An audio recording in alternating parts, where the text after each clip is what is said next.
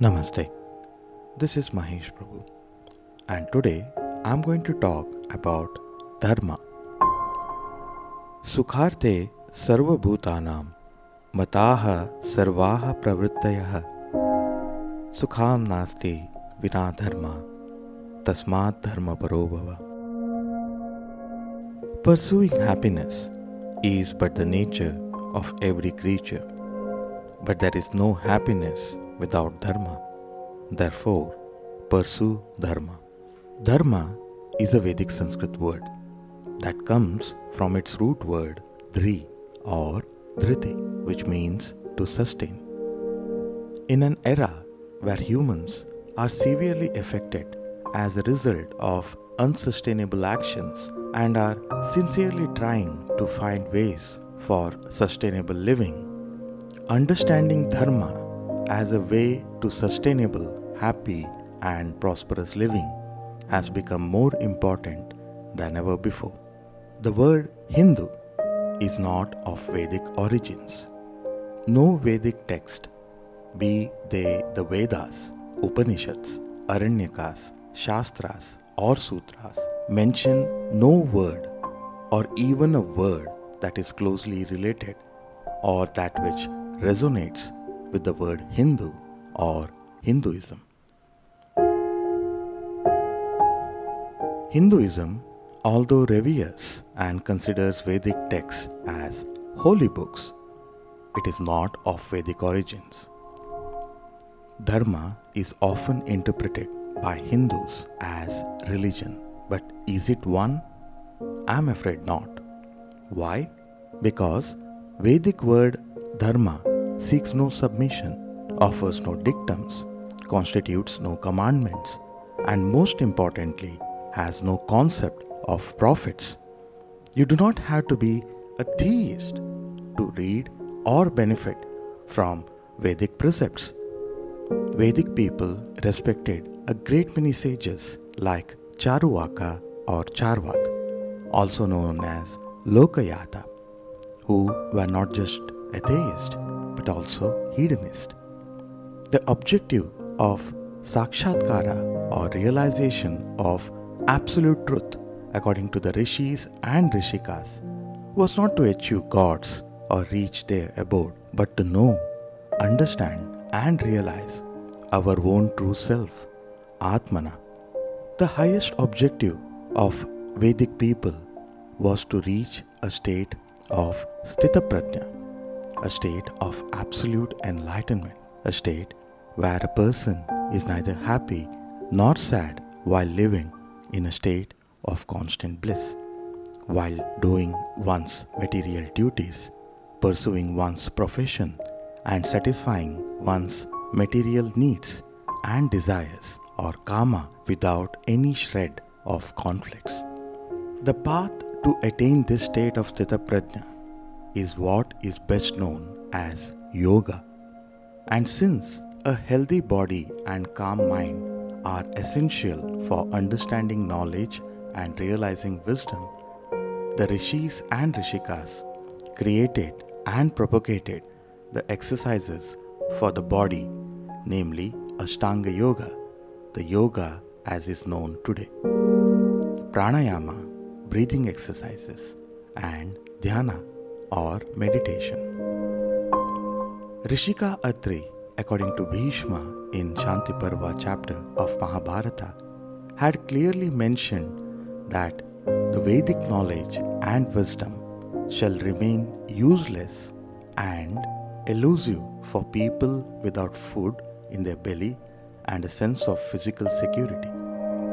Also, she says, it is only when a belly is filled mind is calmer and a person has roof over one's head, can they even begin to realize the need for knowledge? Dharma is not subjective, but an objective approach to life and living. A person must seek one's own Varnashrama Dharma or profession, Grihastha Dharma or family life, and Samsara Dharma commitment to one's society through an approach of the self determination called Swadharma. Although it is possible to explain the Dharma in many words, it is equally impossible to define it. According to the great many rishis and rishikas, Dharma, like the feeling of the mind, cannot be defined. One only has to experience and realize it through expanding one's mind and efforts. To say Dharma is a religion is a result of gross ignorance. There is nothing called Sanatana Dharma either. For Dharma itself is Nitya, that is eternal, and Sanatana or everlasting. Dharma is also doing the right karma or satkarma. Philosophy of karma is philosophy of actions, and as scientists agree, every action has an equal and opposite reaction.